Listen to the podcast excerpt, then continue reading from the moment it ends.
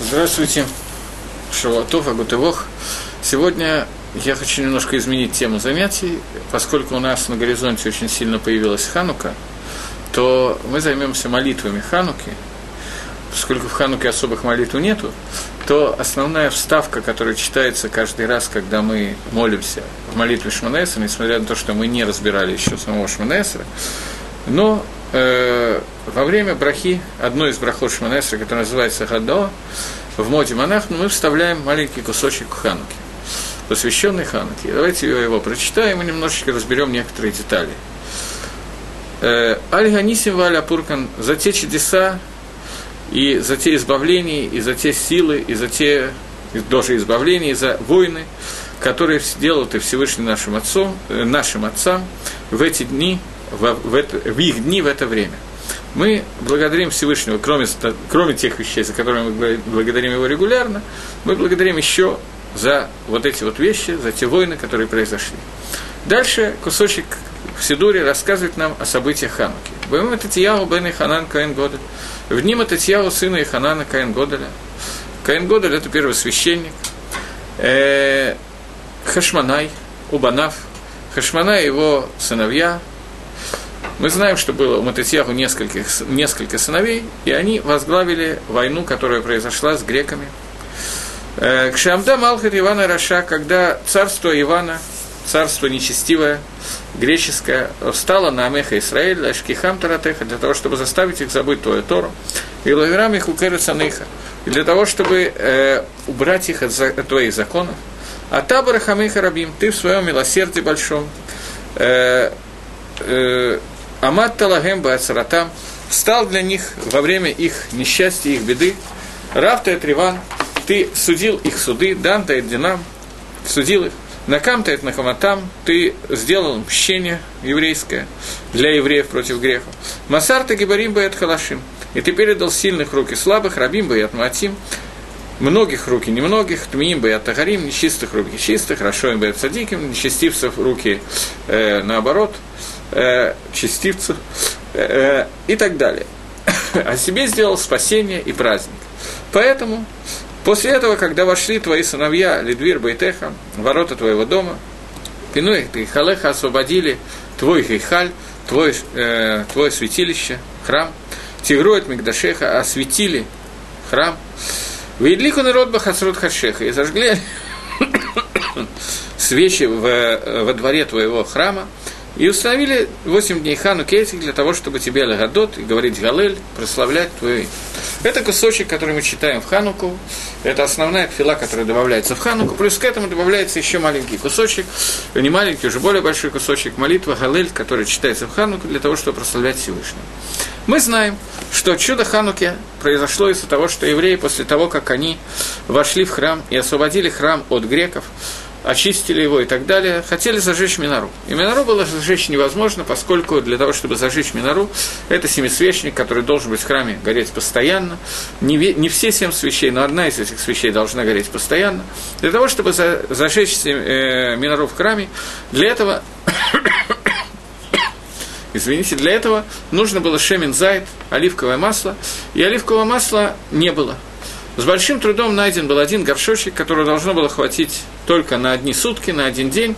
И э, когда они его зажгли, случилось чудо, его хватило на 8 дней, и за это время евреи смогли изготовить следующую порцию масла и зажечь следующую порцию масла. Таким образом, мы празднуем 8 дней Ханаки, который связан с тем, что мы э, 8 дней, Акодыш Бараху сделал нам чудо, и 8 дней горел горшочек, которого, по идее своей, должно было хватить на один день.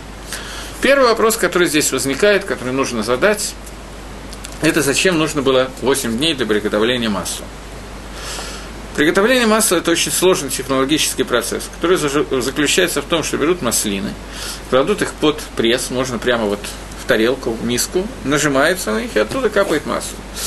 Я не знаю, сколько точно нужно было масла для зажжения миноры, но масло готовится в течение нескольких минут. Поскольку его нужно было много, то полчаса, час – Откуда взялись 8 дней, которые евреи праздновали, празднуют сейчас по поводу Хануки, то есть тем, что 8 дней горел горшочек для того, чтобы мы могли приготовить свежую порцию масла. Вопрос понятен. Это раз. А два, что означает, что нашли всего один горшок. Мистабер, скорее всего, из общих соображений, в земле Израиля можно было найти все-таки довольно много оливкового масла, и непонятно, в чем была проблема. Когда греки вошли, я начинаю отвечать на этот вопрос, когда греки вошли э, в храм, то что означает, что они осквернили храм? Они не ломали, не били, э, ничего не, не портили в храме. Основная их работа заключалась в том, что они дотронулись до всего, до чего они могли дотронуться. И этого было достаточно для того, чтобы сделать то, до чего они дотронулись, негодной храмовой службой. Причина этого довольно простая. Причина в том, что существует понятие тагара и тума. Тагара и тума – ритуальная чистота и ритуальная нечистота. Любая вещь, которая находится в Бритмигдаше, в храме, она должна быть ритуально чиста и годиться для храмовой службы в том числе минора, масло, которое приносится и так далее. Во время, когда ведется война, любой человек, который участвует в войне, убивает, дотрагивается до мертвых и так далее, находится в одном месте, в одном шатре с мертвым и тому подобные вещи, он принимает нечистоту, которая называется тумат мет, нечистота от умершего. Таким образом, этой нечистоты достаточно, если он сам дотрагивается до того, кто... Если человек сам дотронулся до умершего, он становится тамет тумат нечист нечистотой от умершего. Если он дотрагивается до кого-то, то этот кто-то принимает тоже нечистоту. Более низкую степень, но этого тоже вполне достаточно для того, чтобы уже затумить, сделать негодным к потреблению все, что находится в храме. Поэтому любые вещи, которые находились в храме, в том числе масло, которое там находилось, до него дотронулись греки, участвующие в войне, и тем самым сделали его непригодным к храмовой службе. Когда евреи вошли в храм, они обыскали весь храм и нашли всего один горшок – глиняный горшок с маслом, который был запечатан печатью Коэн Годеля, первосвященника. То есть до него греки не дотронулись. Не могли дотронуться снаружи, но это дел, не делает масло негодным к употреблению для зажжения миноры. Поэтому нашлось, нашелся горшок масла, который можно было использовать. По количеству этого горшка, я не знаю его объема, сколько он там занимал, но его должно было хватить на один день, и случилось чудо, и он горел 8 дней. Восемь дней были нужны, как мы сказали, для того, чтобы приготовить следующую порцию масла. Но вопрос, который здесь напрашивается, что масло готовится очень быстро. Зачем же нужно было восемь дней? Дело в том, что евреи, которые вошли в храм, они тоже находились в состоянии ритуальной нечистоты, в состоянии тумы. Для того, чтобы очиститься от этого, нужно было пройти специальный обряд, процедуру очищения, технология, которая длится 7 дней – во время которых в, седьм, в третий и в седьмой день надо побрызгать на человека водой, которая смешана с, со специальным прахом поры адумы, красной или рыжей коровы. И поэтому нужно было 7 дней для того, чтобы человек очистился от своей тумы, которая называется туматмет. Поэтому нужны были, для этого нужно было именно 7 дней, и поэтому на восьмой день было изготовлено масло, и они могли зажечь следующую партию масла, и уже Минора могла гореть постоянно после этого, потому что были евреи, которые очистились от своей. В связи с этим нам установлен праздник, который мы празднуем 8 дней, 8 дней Хануки. У нас существует спор Бейт Шама и Бейт Гилеля, спор между разными школами, как мы зажигаем. По закону мы должны зажечь каждый день, во, в каждом доме должна быть зажжена одна свечка.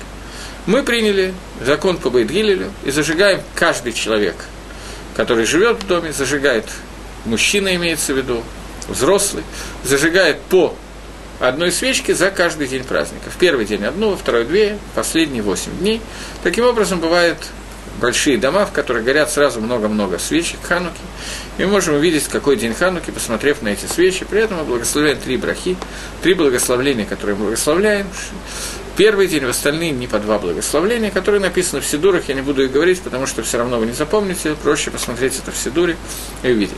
Зажжение свечей делается, есть два основных мнения, либо на окне, который выходит Лершуда Рабим, в, больш... Э, в общее владение, где находится много людей, в Эрицесройль, в земле Израиля, я имею в виду, либо у выхода из дому, э, с, правой стороны от выхода из дому, для того, чтобы человек напротив Мезузы, для того, чтобы люди, которые проходили по улице, могли видеть хануки у ворот твоего дома. Это два основных мнения. В общем, по любому из них можно выйти в Ацет и Тейхава, мнение Хазаныши, мнение Рафальяшева, где правильно зажигать. Э, когда мы говорим про за границу, не про Эрицесроль, а про Хусларец, то икор, суть Хануки, прославление свечей Хануки, провозглашение праздника, это не наружу, а внутри, там, где живут евреи. Поэтому за границей можно зажечь в любом месте, хануки поставить посередине салона на столе и тоже зажечь, тем самым тоже будут выполнены, выполнены, э, выполнена заповедь свечей хануки. Это вкратце несколько законов. Я думаю, что большая часть из тех, кто меня слушает, их знает, но на всякий случай мне надо было их напомнить, сказать. Принято, чтобы женщины все время, когда горят свечи, не делали работу. Имеется в виду не как в шаббат, не то, что им нельзя зажигать свет и так далее. Имеется в виду, чтобы они не стирали, не шили и тому подобные вещи, примерно так, как это делается в Рошходыш. Э, свечи должны прогореть примерно полчаса-час после выхода звезд. Есть два мнения, когда зажигаются свечи, либо во время шки, захода солнца, либо во время выхода звезд. Каждый делает так, как ему удобнее, по его мингагу, по его обычаю и так далее. Окей, на этом законами Хануки, если нет вопросов, мы закончили. Если есть вопросы, то можно их мне написать, я постараюсь ответить, если это будет возможно. Теперь я хочу задать несколько вопросов. У нас было четыре галута, четыре изгнания, в которые попал Амисрей. Арба которые мы аварны, четыре изгнания, в которых мы были. И все эти четыре изгнания отличаются один от другого. И у меня есть к вам вопрос. Видите ли вы какое-то отличие, которое было в изгнании Хануки по сравнению с остальными изгнаниями? Оно отражено и в той молитве, которую сейчас я вам зачитывал тоже. Чем отличается изгнание Галут Шельханука, изгнание Хануки от Галута Бавеля, например? Я не могу ждать, пока мне напишут ответ на этот вопрос, поэтому я буду давать сам ответ на этот вопрос. Это изгнание, которое отличается тем, что мы были в изгнании в Галуте у себя дома – мы не были изгнаны за пределы Эрицисроль, мы находились в Израиле, и вместе с тем это изгнание, это Галут. В последнем изгнании, в котором мы находимся, изгнание Исава, изгнание Рима, в котором до сегодняшнего дня мы находимся, есть элементы всех остальных изгнаний, они перемешаны вместе. Поэтому этот элемент тоже входит в изгнание, которое есть Исава. Но в остальных трех изгнаниях евреи были забраны, да и в четвертом, в общем, тоже. В Рим, в Бавель, в Персию. Но не было такого, что весь Израиль находился у себя в дома, и вместе с тем он находился в Галуте. Это изгнание, которое называется изгнание у себя дома. Греки хитро себя вели, мне подсказывают. Надо только понять, в чем заключалась хитрость греков. Я, в принципе, согласен, греки действительно хитро себя вели. И этим оно отличается. Меня бы интересовало, если бы человек, который задал, я не знаю, в чем здесь вопрос, это ответ, чтобы он подсказал еще, э, в чем хитрость поведения греков заключается. Это очень интересный будет момент. Действительно, я согласен с тем, что греки себя вели необычно, и изгнание, которое у нас находится, греческое изгнание, в котором мы сейчас находимся, я имею в виду в Хануку, это изгнание, которое связано с хитрым поведением греков. И нам надо попытаться понять, в чем их хитрое поведение. Тора начинается словами «Берешит барай лаким эдашамай ведгарец». Вначале сотворил Всевышний небо и землю. Следующий посук Торы.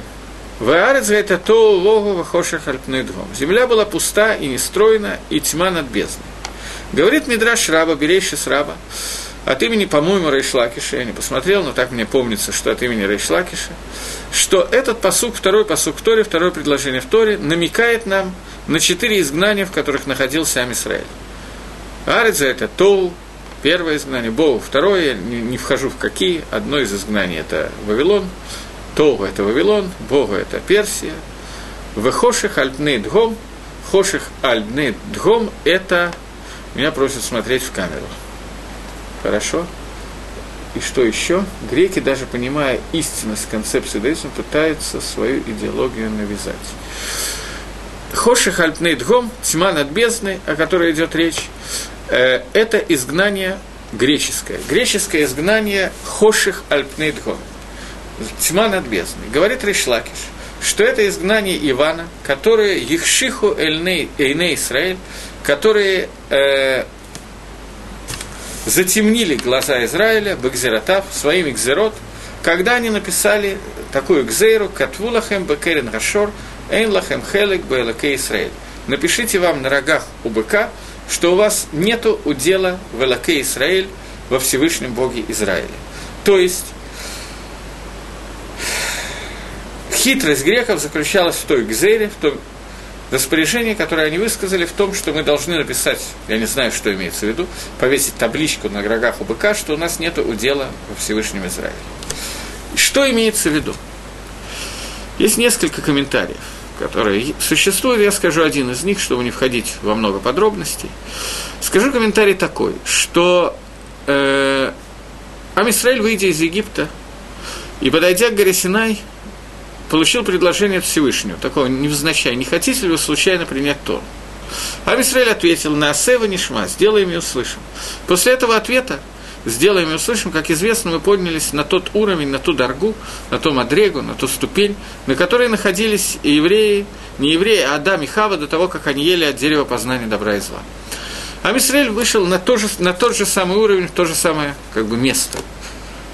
Прошло 39 дней, и Амисраэль изготавливает Эгель Азагав золотого тельца – Золотой, э, золотой телес, который был изготовлен греками, э, евреями, золотой телес, который был изготовлен, это шор. Эгель – это шор.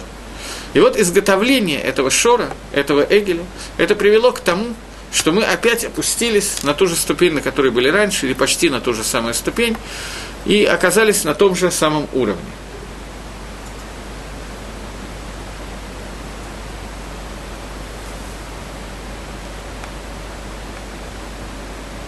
Я не понял вопрос. Как они могли так просить, греки, если сам Творец говорит «я среди вас, евреев»? Непонятно.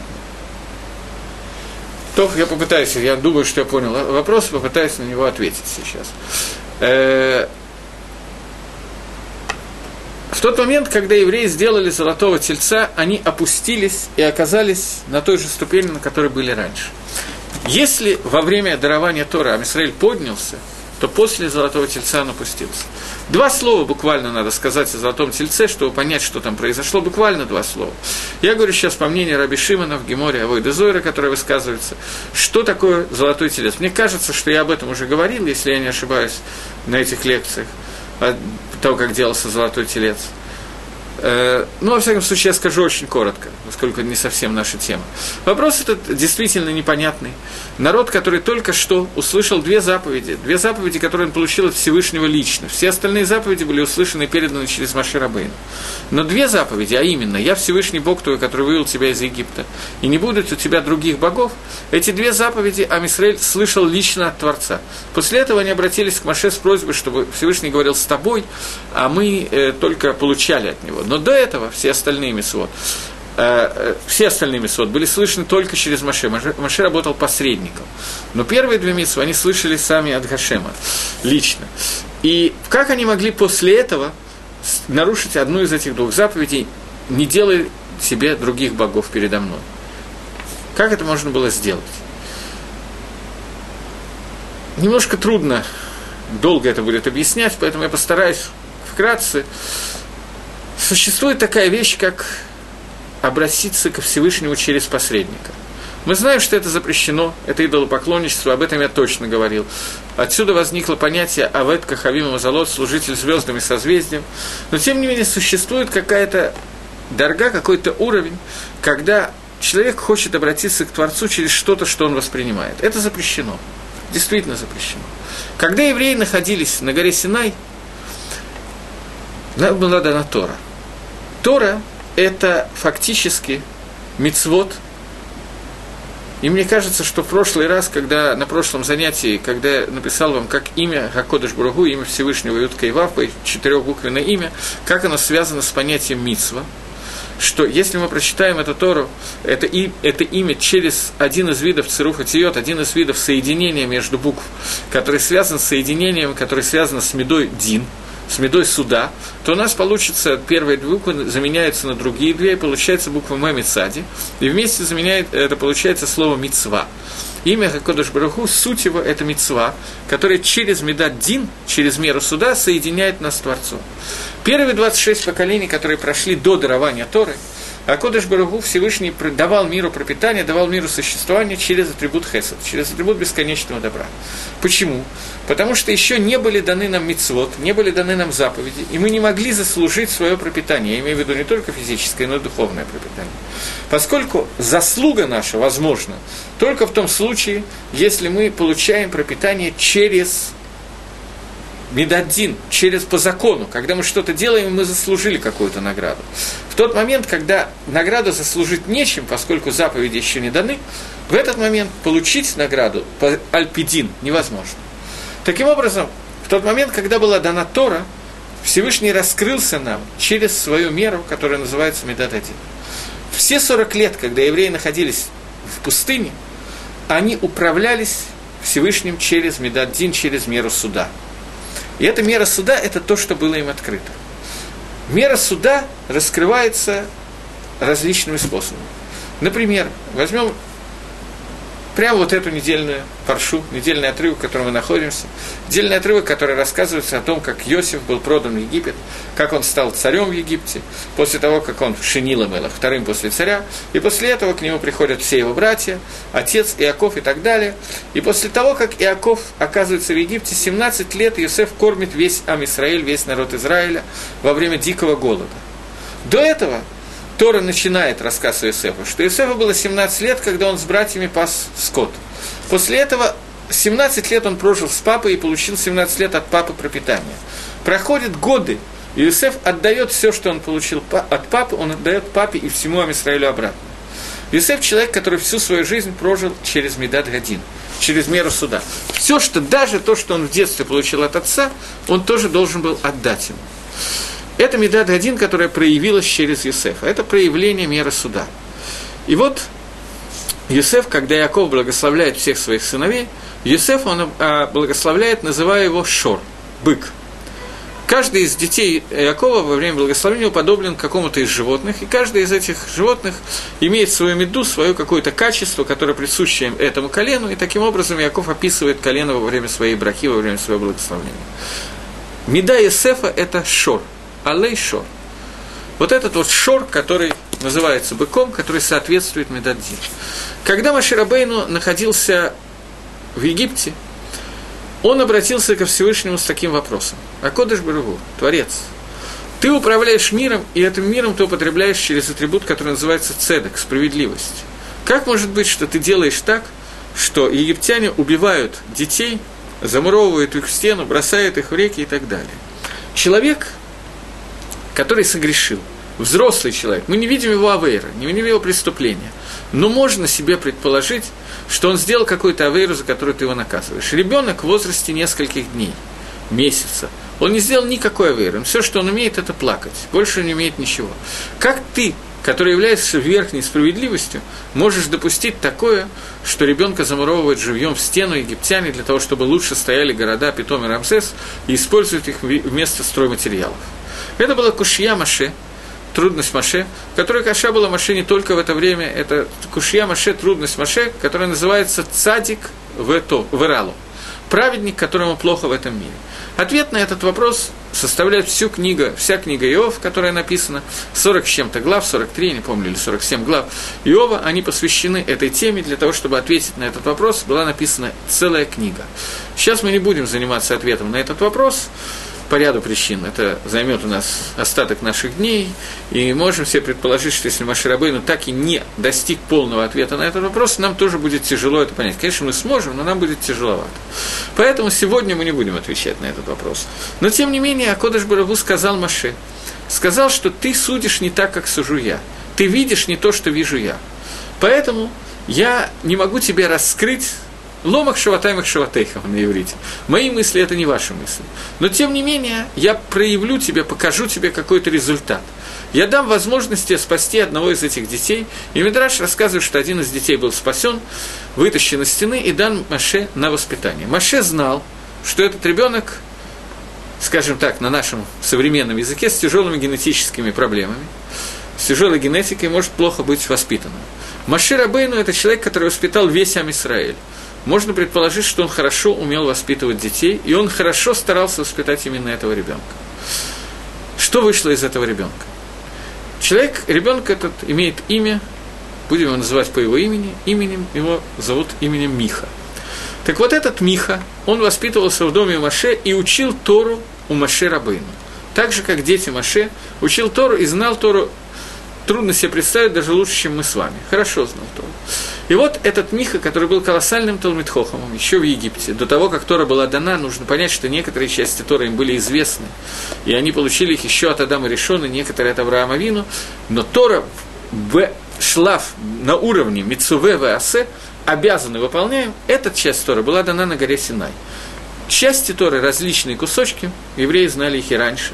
Яков Вин учил Тору у Шема и Эвера, у сына, у сына Ноха и так далее.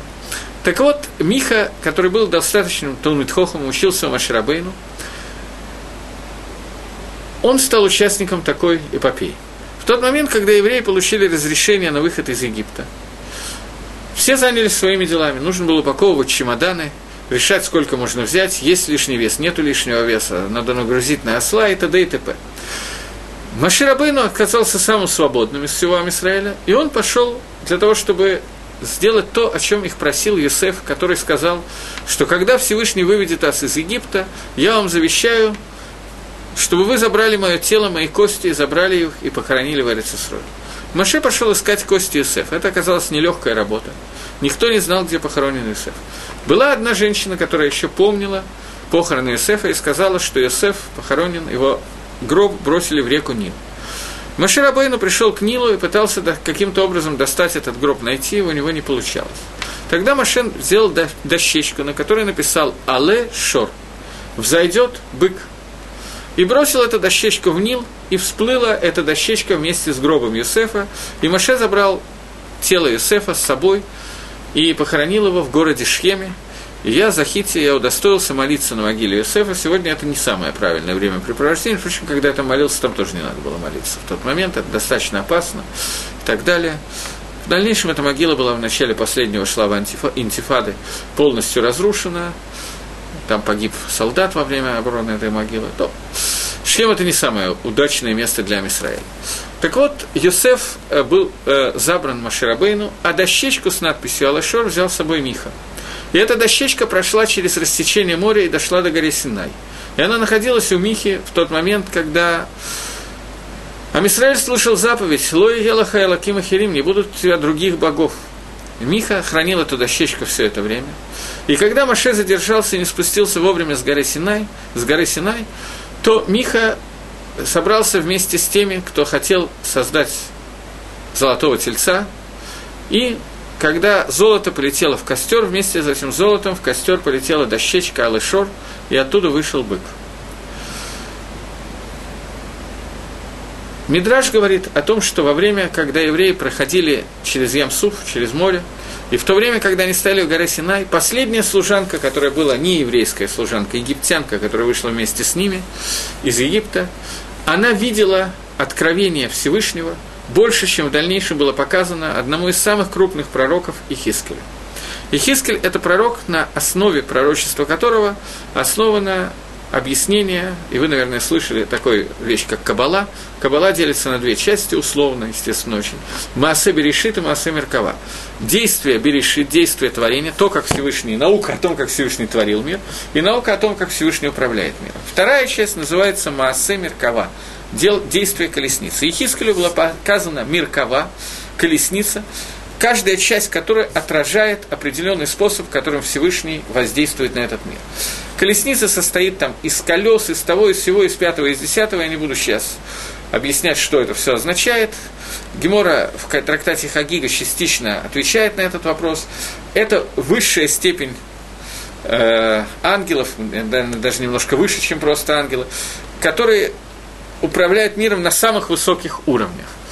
И наверху, на самом верху этой колесницы, к этой колеснице находится какое-то существо, состоящее из четырех лиц. Одно лицо человека, это лицо Яков Авина, его мы оставим в покое.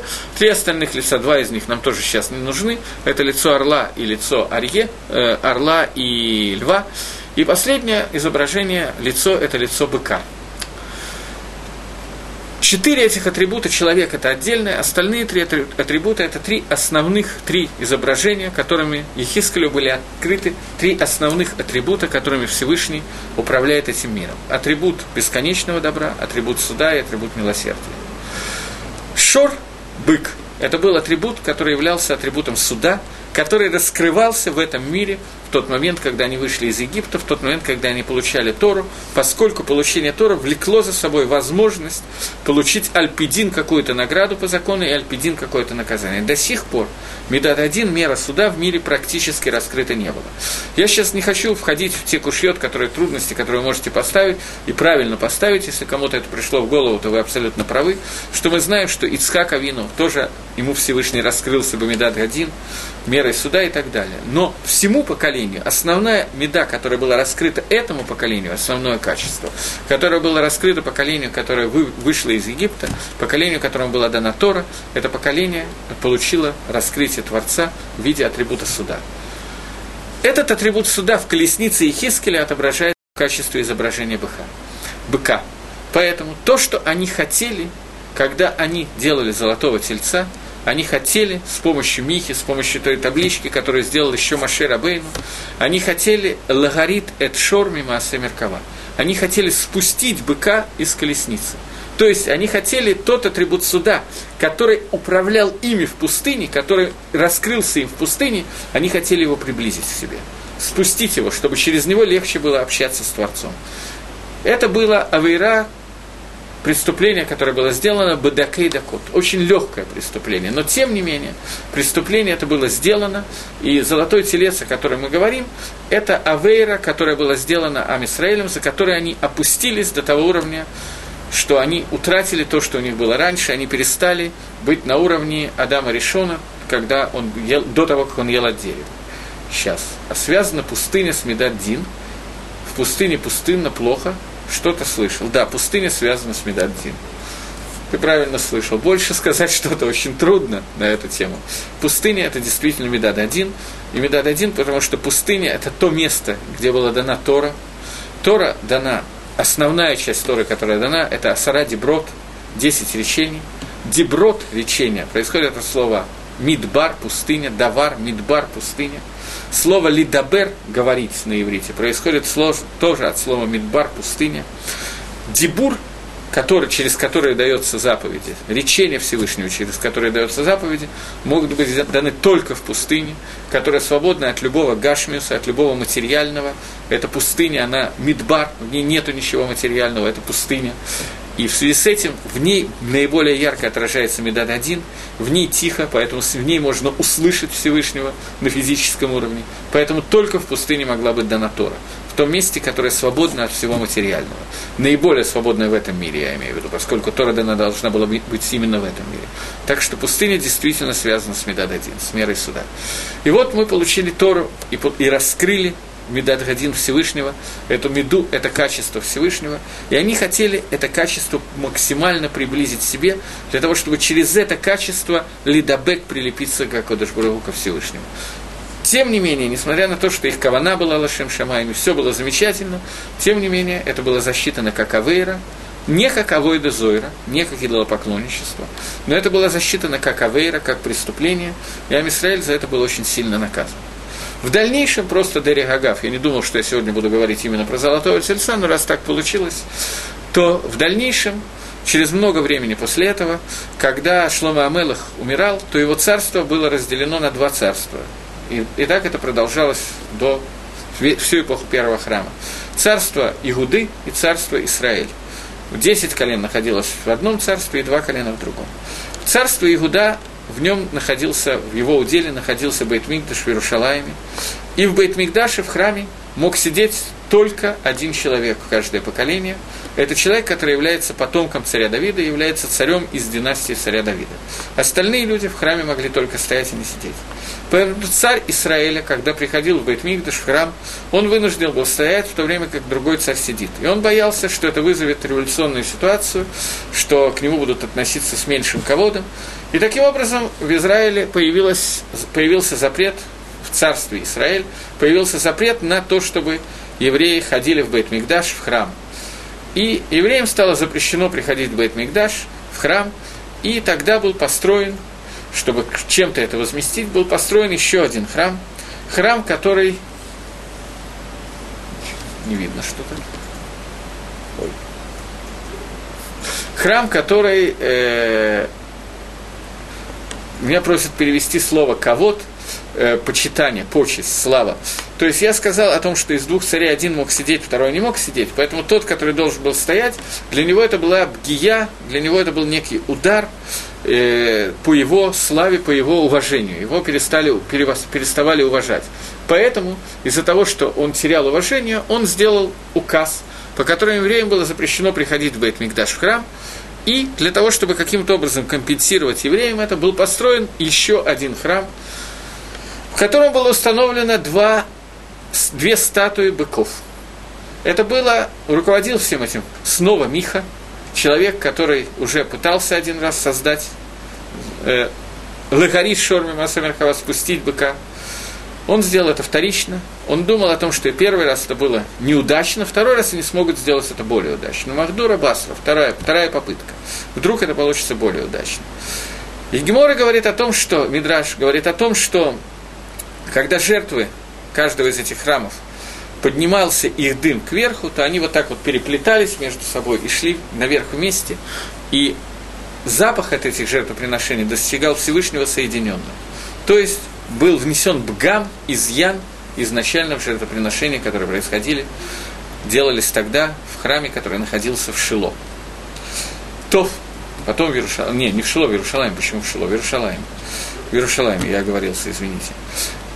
И вот э, вторая попытка тоже, как мы знаем, была неудачной, но тем не менее, две эти попытки Лагарит Шорми Масамеркова показывают нам немножечко в другом разрезе то, что произошло. Это не была попытка создать идола, это была попытка обратиться к Всевышнему, соединиться с Творцом через тот атрибут, который Всевышний раскрывал.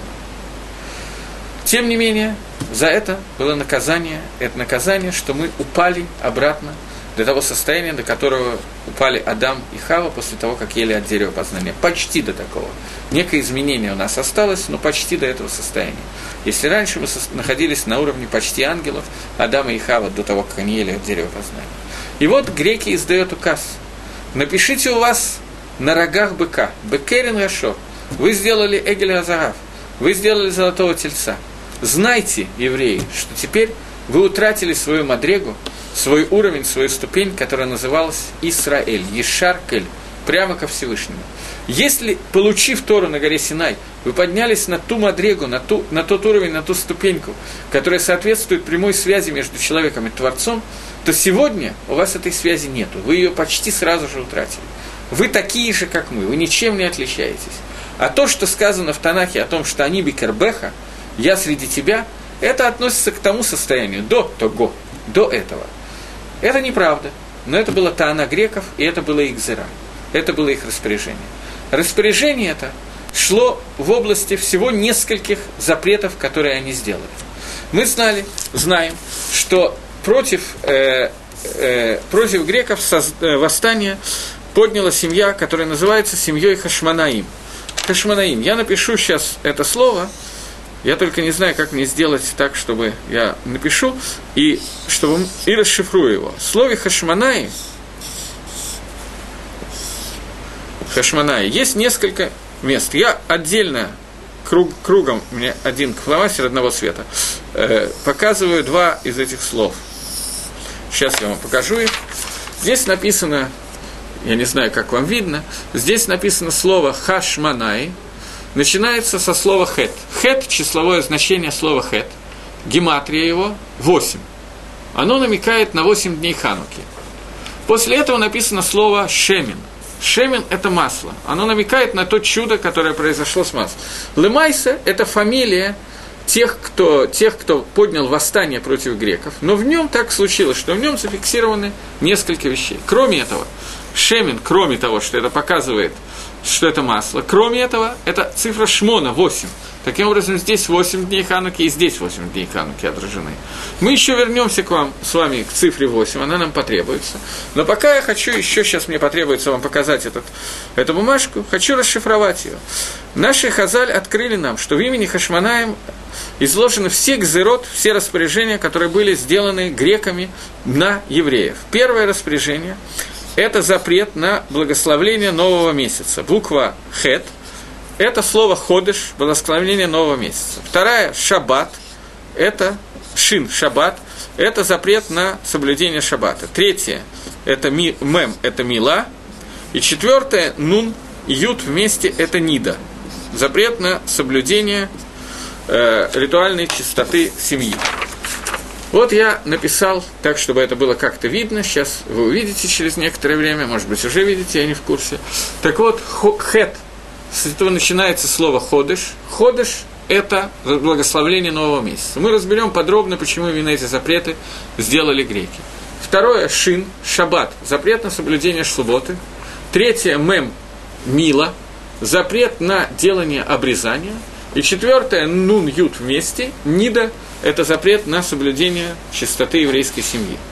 Таким образом, есть всего несколько запретов, всего несколько гзерот, которые издали э, греки, которые в посоке, во втором посоке книги Берешис отображаются словами «Катвулахем аль-керен гашор эйнлахем хелек кей Исраэль». Напишите, что у вас нет дела. Все остальные мецвод вы можете соблюдать гизун тергей на здоровье, сколько вам хочется. Есть всего четыре митсвы, которые мешали грекам. Теперь нам надо попытаться увидеть, что именно в этих четырех мецвод мешало грекам, и после этого увидеть, как это связано с конфликтом между греками и евреями. Это, вероятно, у нас, нам придется эту лекцию разделить на две, для того, чтобы часть из нее мы могли дать, э, могли разобрать внутри самой Хануки в следующий Йом решен. Начнем со второй из них – Шаббат. Почему со второй? Потому что легче понять какие-то вещи, которые связаны с субботой и с шаббатом. Шаббат. Что мешало грекам в шаббате? Кодом коль, для этого надо понять, что такое для нас шаббат. Это более сложно, чем, чем что мешало грекам. Что мы празднуем, когда мы празднуем субботу? Шесть дней работы и делай всякую работу. День седьмой – легашем. Что, почему в день седьмой нельзя делать работу, надо отдыхать. От чего отдыхать? От 39 видов работ, которые мы делали, когда строили мешкан, когда строили шатер соборный. Те 39 видов работ, которые необходимы для того, чтобы мир существовал, от них мы отдыхаем в шаббат. Я сейчас не буду, естественно, входить в голоход шаббат, в законы шаббата и объяснять, почему каждую из них нельзя делать. Это не наш вопрос сегодняшний, может быть, значительно более важный и более интересный, но я не этим занимаюсь сегодня. Так вот, евреям нельзя было соблюдать шаббат. Что мешало грекам в шаббате? Что мы празднуем, что мы говорим, когда делаем что мы говорим, когда делаем? Спасибо за напоминание. Действительно, у нас сегодня уже начался понедельник, уже Йом Шини, потому что уже был заход солнца, ты прав. Э, так вот, что мы делаем сегодня, когда мы... Что мы показываем, когда мы празднуем шаббат? Э, первые, первое, что мы делаем, мы показываем о том, что мир создан для работы первые шесть дней. После этого работа – это не цель. Существует какая-то цель. Существует шесть дней творения, которые сделаны для шаббата. Шесть дней недели, которые существуют для шаббата. Шесть тысячелетий существования мира, которые существуют для седьмого тысячелетия, шаббатнего тысячелетия. Алам Газе, который существует как коридор, который мы должны пройти, отработать то, что нам нужно, и войти в Алам Аба. Существует мир Авойды и мир Схара. Мир работы и мир получения награды за ту работу, которую мы сделали. Шаббат – это отдельный мир, мир, который существует, мир награды, мир скара, мир минухи, отдыха от той работы, которую мы сделали. Мир сделан для того, чтобы, это мы евреи говорим, не греки пока, мир создан для того, чтобы мы здесь сделали какие-то вещи, и мы являлись компаньонами Гакодыш Баругу для того, чтобы завершить этот мир. Всевышний Благословен будет Он создал этот мир незавершенный и несовершенный – для того, чтобы мы могли получить награду за то, что мы помогаем ему доделать этот мир. Привести мир, доделывать его не надо, наверное, я плохо их сказал. Привести его к тому состоянию, ради которого он создан. Он не создан, он не находится в этом состоянии. У него есть цель. Это то, что мы провозглашаем, когда мы соблюдаем субботу. Это суд шаббата. Шаббат, суть его, означает, что существует отдельный магалах, отдельный путь, отдельная совершенно отдельная вещь, мир награды – то, для чего он создан. Не мир, когда мы должны пахать, сеять и так далее. Совершенно очевидно, что этот мир ненормален по своей природе. Мы его таким сделали, когда ели от дерева познания добра и зла, и когда потом много-много-много еще каких-то вещей сделали. Как говорил кто-то из Хазаль, о том, что я ни разу не видел оленя, который должен шить себе одежду или пахать поле для того, чтобы заработать себе, чтобы вырастить пшеницу и спечь себе хлеб. Ему хочется кушать, он наклоняет голову и кушает. Все, у него растет трава. Человек для того, чтобы сделать что-то в этом мире, он создан для авойда. Это авойда, это работа, это не только физическая работа, чтобы заработать определенную сумму тысячи долларов в месяц, и потом проесть, пропить и так далее. Работа имеется в виду Авадат Гашем, служба Всевышнего. Человек создан таким образом, что он не может находиться в постоянном отдыхе, это неверно. Но существует минуха от этой работы. Это цель, для которой создан мир. Это то, что мы провозглашаем, соблюдая шаббат. Здесь мы сталкиваемся с греками. Потому что философия греков – это философия совершенно иная. На следующем уроке мы будем немножко касаться от того, как она могла возникнуть и что это такое. Но философия греков, ее суть состоит в том, что греки утверждают, что мир создан завершенным и совершенным. Он стопроцентно э, все время крутится и э, делается таким образом, что этот мир созданный, в нем все готово, все завершено, все совершенно. Этот мир самый совершенный из возможных миров. Поэтому именно в этом мире не нужно ничего завершать. Когда вы, евреи, говорите о существовании шаббата, то в, этом, в этой ситуации, в этой ситуации, вы говорите о том, что в этом мире есть изъян, есть несовершенство. Это неверно. Если вы помните греческую философию, которую мы учили в школе, хотя бы немножко, то суть этой философии заключается в том, что мир завершен и совершенен. Совершенство человеческого тела и так далее. Это Олимпийские игры, это философия. Мы чуть-чуть позже об этом поговорим. Когда мы провозглашаем наш шаббат, то это означает, что мы говорим о том, что мир не завершен, и таким образом мы наносим удар по их философии. Поэтому первая экзера, которая была сделана, это вы, евреи, не правы, и вы не можете утверждать, утверждать незавершенность и несовершенство этого мира. Мир в том виде, в котором он есть, он готовый, завершенный и так далее. Мы вернемся к этому еще через несколько минут. Вторая экзейра, которую они создали, это экзейра называется мила, запрет на обрезание на бритмила. Зачем создан, э, что, что, что мы делаем, когда мы делаем бритмила? Лымайса, этот вопрос неоднократно задавался, и в Мидраше Танхума и в Геморе Недорим рассказывается, как этот вопрос задавал человек по имени Турмус Рупус, Раби Акиве. Он спросил, немножко в другой интерпретации, но вопрос тот же самый. Что важнее для Всевышнего и что приятнее для Всевышнего? То, что Маасе и Дей Хашем, то, что делает Творец, или то, что делает человек – и Раби Акива знал, что Тормосропус имеет в виду обрезание. Он понимал, что вопрос должен быть сформулирован немножко иначе, но суть не изменится. А именно, что если вам, евреям кажется, что Акодыш Барагу хочет, чтобы еврей был обрезан, то почему он не создал человека обрезанным, хотя бы только еврея? Зачем нужно сделать так, что человек создан с этим кусочком кожи, который можно отрезать на восьмой день? В чем смысл этого? Тебе надо, Хакодыш Барагу, что тебе? Есть что-то для тебя невозможное? Ты хочешь что-то сделать, так создай это. Лемайса – это тот же махлокис, тот же спор между греками и евреями, который касался, касался субботы. В чем состоит спор? В том, что греки провозглашают, что человек совершенен, завершен, его теле не надо вводить никаких изменений. Оно идеально, оно совершенно. Приходят евреи и говорят дудки – человеческое тело сделано таким образом, что мы, евреи, должны его доделать. В нем есть изъян, и этот изъян, который мы должны ликвидировать. Это конфликт не просто между какими-то мелочами, это конфликт двух философий. Философия греков, которая говорит, что мир завершен, и философия евреев Торы, которая говорит, что мир быкована изначально, а Кодыш Барагу сделан незавершенным для того, чтобы мы, евреи, его завершали. Поэтому с самого начала – После того, как человек родился, мы должны прийти к тому, что этого человека нужно доделать, поскольку он от рождения не завершен, поэтому мы должны его завершить, доделать, и поэтому в восьмидневном возрасте мы вносим его в брит, в завет между человеком и Всевышним. И одно из вещей, которое показывает этот завет, этот завет показывает, что мы признаем то, что мы являемся шутафим, компаньонами Акодыш Баругу в завершении этого мира, и начинаем с себя – Ребенок с самого начала должен пройти эту процедуру. Это бритмила. Следующая вещь, вернемся к началу. Буква «хет» переводится, расшифровывается как слово «ходыш». Ходыш – это новый месяц. Как, благословля... как устроен еврейский календарь? Мы это уже немножко обсуждали, когда говорили, была лекция про Рожешану, про Новый год, но в двух словах мне придется повторить. Еврейский месяц – это лунный месяц. Существует несколько месяцев. Каждый месяц – это цикл, когда Луна появляется в виде месяца, потом растет, растет, растет, становится круглой, уменьшается, становится опять месяцем, и потом пропадает, и тут же рождается новый.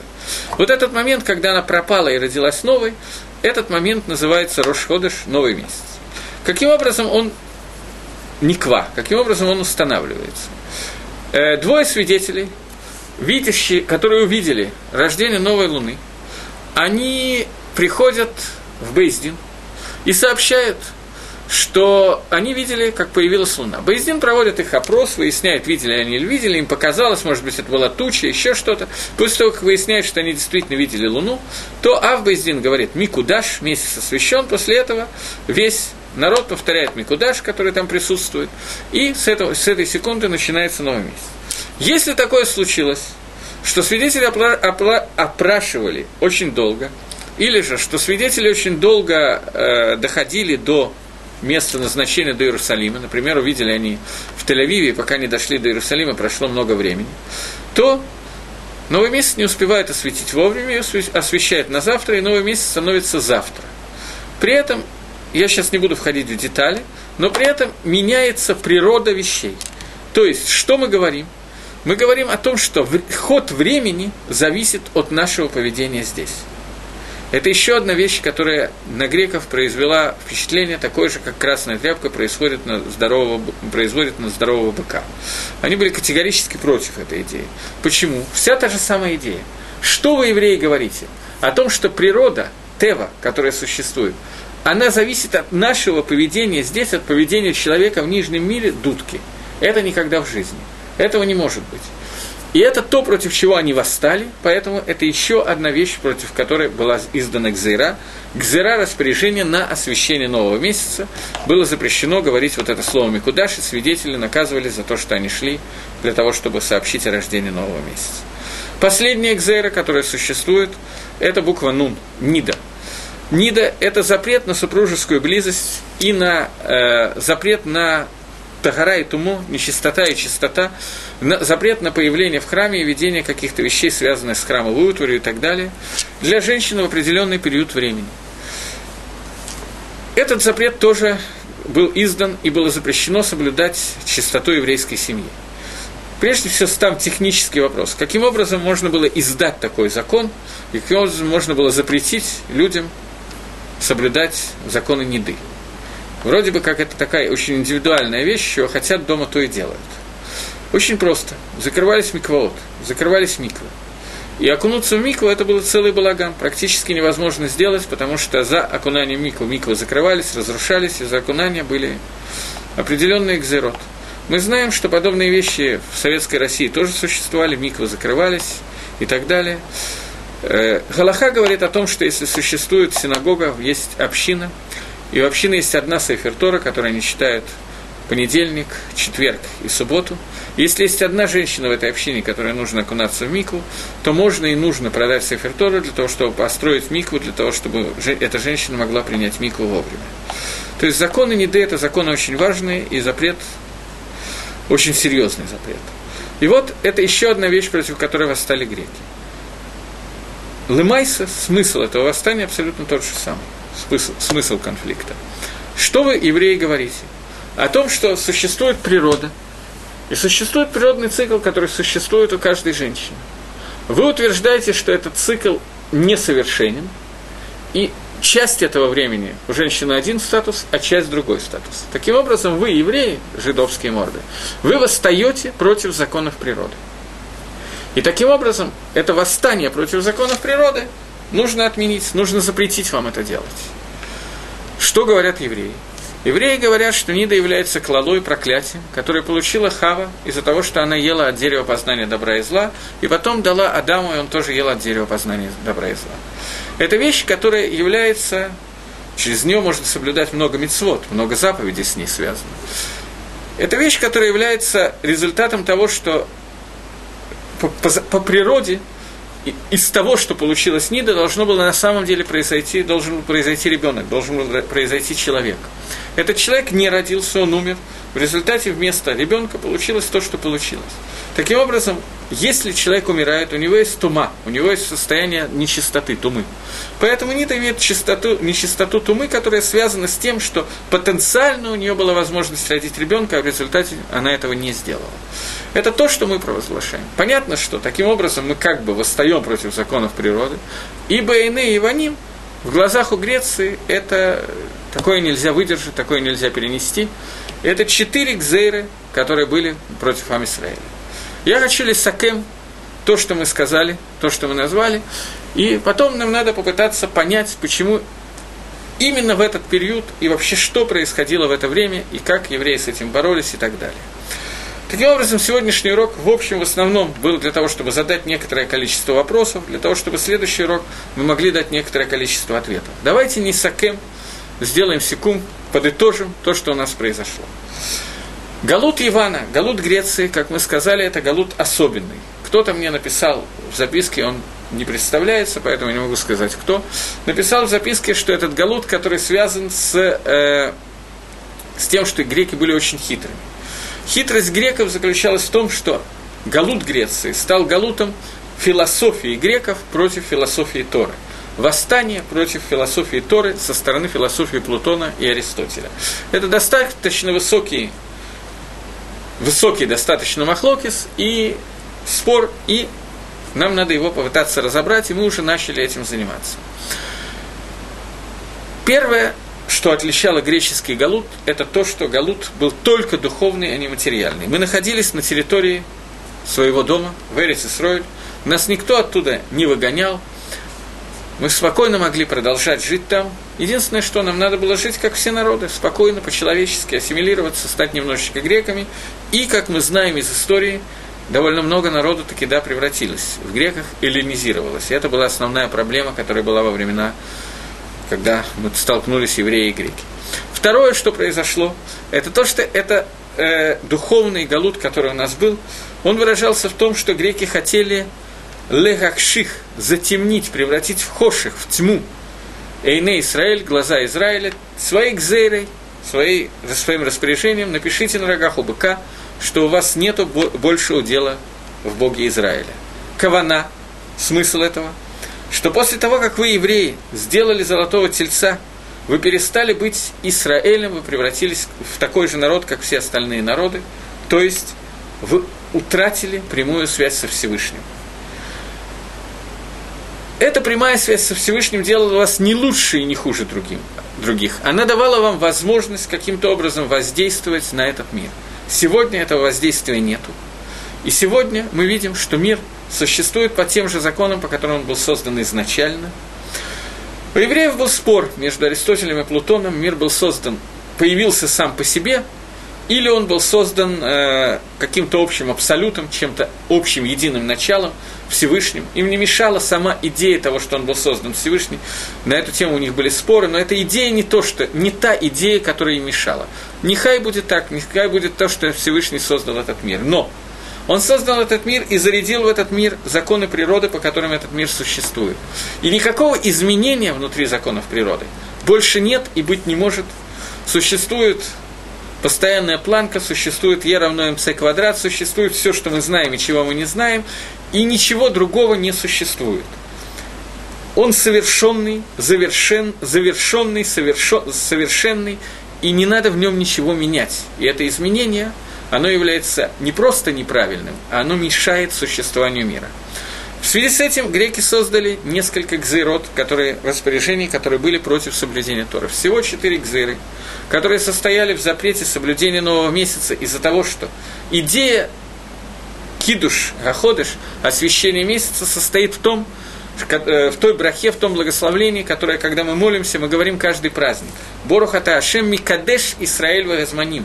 Благословен ты Всевышний, который освещает месяца и Израиль. Исраиль, у него есть возможность у народа Израиля освещать месяца. В зависимости от нас месяца освещаются. Если бы сегодня у нас не было календаря, который освещен Аморой по имени Елель много лет назад, на все, на все последующие годы от Совгалам до конца дней, если бы этого киду, кидуша не было, кидуша ходыш, то сегодня у нас бы не было того календаря, который устроен так, как он устроен сегодня. И это то, что мы говорим, что от того, как мы ведем себя в этом мире, закон, от этого зависит законы природы, в том числе время, против этого восстали греки. Вторая, второй запрет на шаббат – Шаббат показывает, что мы говорим о том, что этот мир незавершен и несовершенен, и мы должны совершенствовать этот мир и привести его к результату. Это второе, против чего восстают, восстают греки. Мир закончен, совершенен, завершен, в нем все хорошо. Нету такого иньяна, как такой сути, как другой мир, мир награды. Есть только один мир, в котором мы находимся. Мила.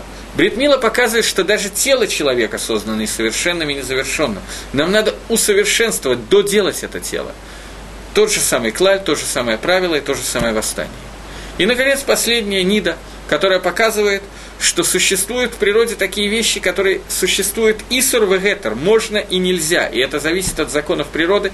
Природа установлена, установлена в соответствии с, с этими запретами и разрешениями. Нет, такого нету, говорят греки. Есть запрет на соблюдение Исурова Гетера, запрета можно и нельзя. В следующий раз мы должны более подробно разобрать истоки этого Махлокиса, как он произошел и как евреи с ним боролись. Ханука Самех, зажигайте ханукальные свечи, чтобы у вас было хорошей хануки. До свидания, до новых встреч.